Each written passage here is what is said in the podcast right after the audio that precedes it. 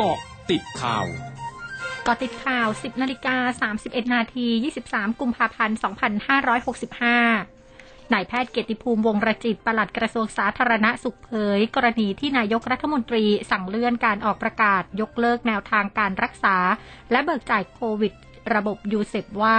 แนวทางเดิมของกระทรวงสาธารณสุขที่ดำเนินการให้มีการยกเลิกยูเซปเนื่องจากต้องปรับตัวให้เข้ากับสถานการณ์ โดยเจ็บป่วยฉุกเฉินก็ให้เข้ารักษาตามสิทธิ์โรงพยาบาลที่มีอยู่ ซึ่งคนไทยร้อยละ 99 ก็มีสิทธิ์อยู่ตามโรงพยาบาลต่างๆ อยู่แล้ว ทั้งนี้การตัดสินใจยกเลิกยูเซปไม่เกี่ยวข้องกับงบประมาณ แต่เป็นแผนให้โควิด -19 กลับมาเป็นโรคประจำถิ่น ซึ่งต่างประเทศได้ปรับมาตรการไปแล้ว ยืนยันว่าจะไม่มีปัญหาอะไรตามมา และจำนวนเตียงมีเพียงพอ ซึ่งกระทรวงสาธารณสุขจะได้รายงานในประเด็นนี้ ให้ที่ประชุมสบค รับทราบด้วย นายธนกรวังบุญคงชนะโฆษกประจำสำนักนายกรัฐมนตรีเผย นายกรัฐมนตรีห่วงใยสถานการณ์โรคโควิด -19 ในประเทศ ที่มีผู้ติดเชื้อเพิ่มขึ้นต่อเนื่อง จึงฝากเตือนประชาชนให้ดูแลตนเองขั้นสูงสุดอย่ากาดตก พร้อมกำชับกระทรวงสาธารณสุขและหน่วยงานที่เกี่ยวข้อง เร่งดำเนินการอย่างดีที่สุด เพื่อให้ผู้ติดเชื้อเข้าสู่ระบบการรักษาอย่างทั่วถึง ไม่ให้เกิดการตกค้าง รวมถึงกำชับไปยังสถานพยาบาลทุกแห่งให้เตรียมพร้อมของจำนวนเตียงให้เพียงพอเพื่อรองรับสถานการณ์ และพร้อมให้บริการจัดการระบบการรักษาทั้งระบบ HI และ CI พลตำรวจเอกอัศวินขวัญเมืองผู้ว่าราชการกรุงเทพมหานครระบุ จำนวนเฉลี่ยผู้ติดเชื้อโควิด -19 ในกรุงเทพมหานครอยู่ที่ประมาณ 3,000 คน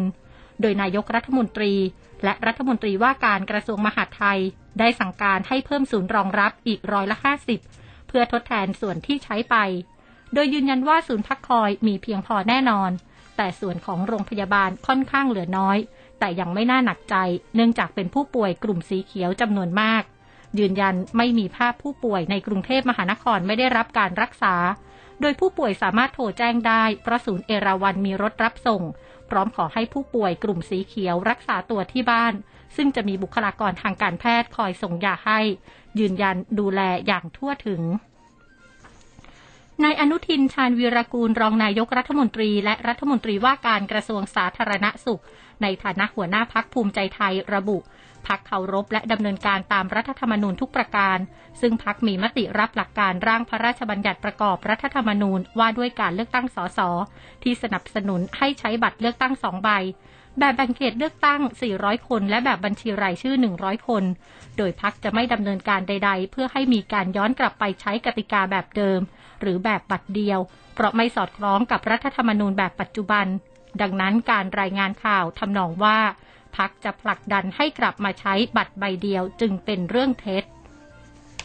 พลตำรวจเอกเสรีพิสุทธิ์เตมียเวทหัวหน้าพักเสรีรวมไทยในฐานะประธานคณะกรรมการป้องกันและปราบปรามการทุจริตและประพฤติมิชอบสภาผู้แทนราษฎร รับหนังสือจากตัวแทนบุคลากรสาธารณสุขโรงพยาบาลอุดรธานี เพื่อเรียกร้องขอความเป็นธรรมเรื่องค่าตอบแทนค่าเสี่ยงภัยโควิด -19 ตั้งแต่ปี 2563 ซึ่งยังไม่มีการเบิกจ่ายให้กับบุคลากรสาธารณสุข มีเพียงบางส่วนเท่านั้นที่ได้รับ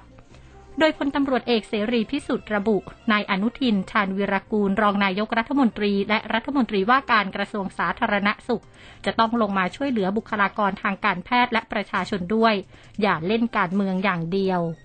ช่วงนาคืบหน้าข่าวอาเซียนค่ะร้อยจุดห้าคืบหน้าอาเซียน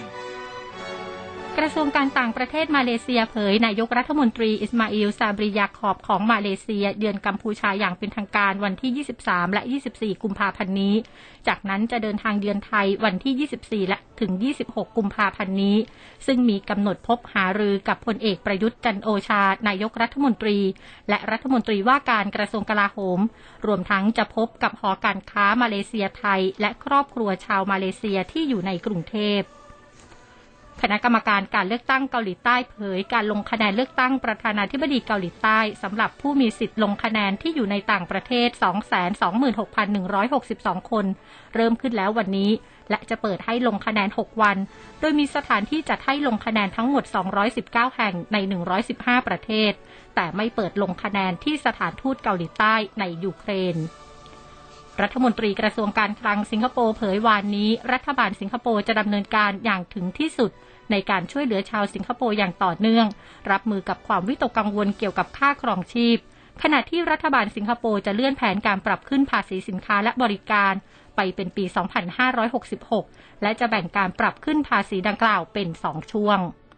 ทั้งหมดคือเกาะติดข่าวในช่วงนี้ภัยดัญญางานสถินรายงานค่ะ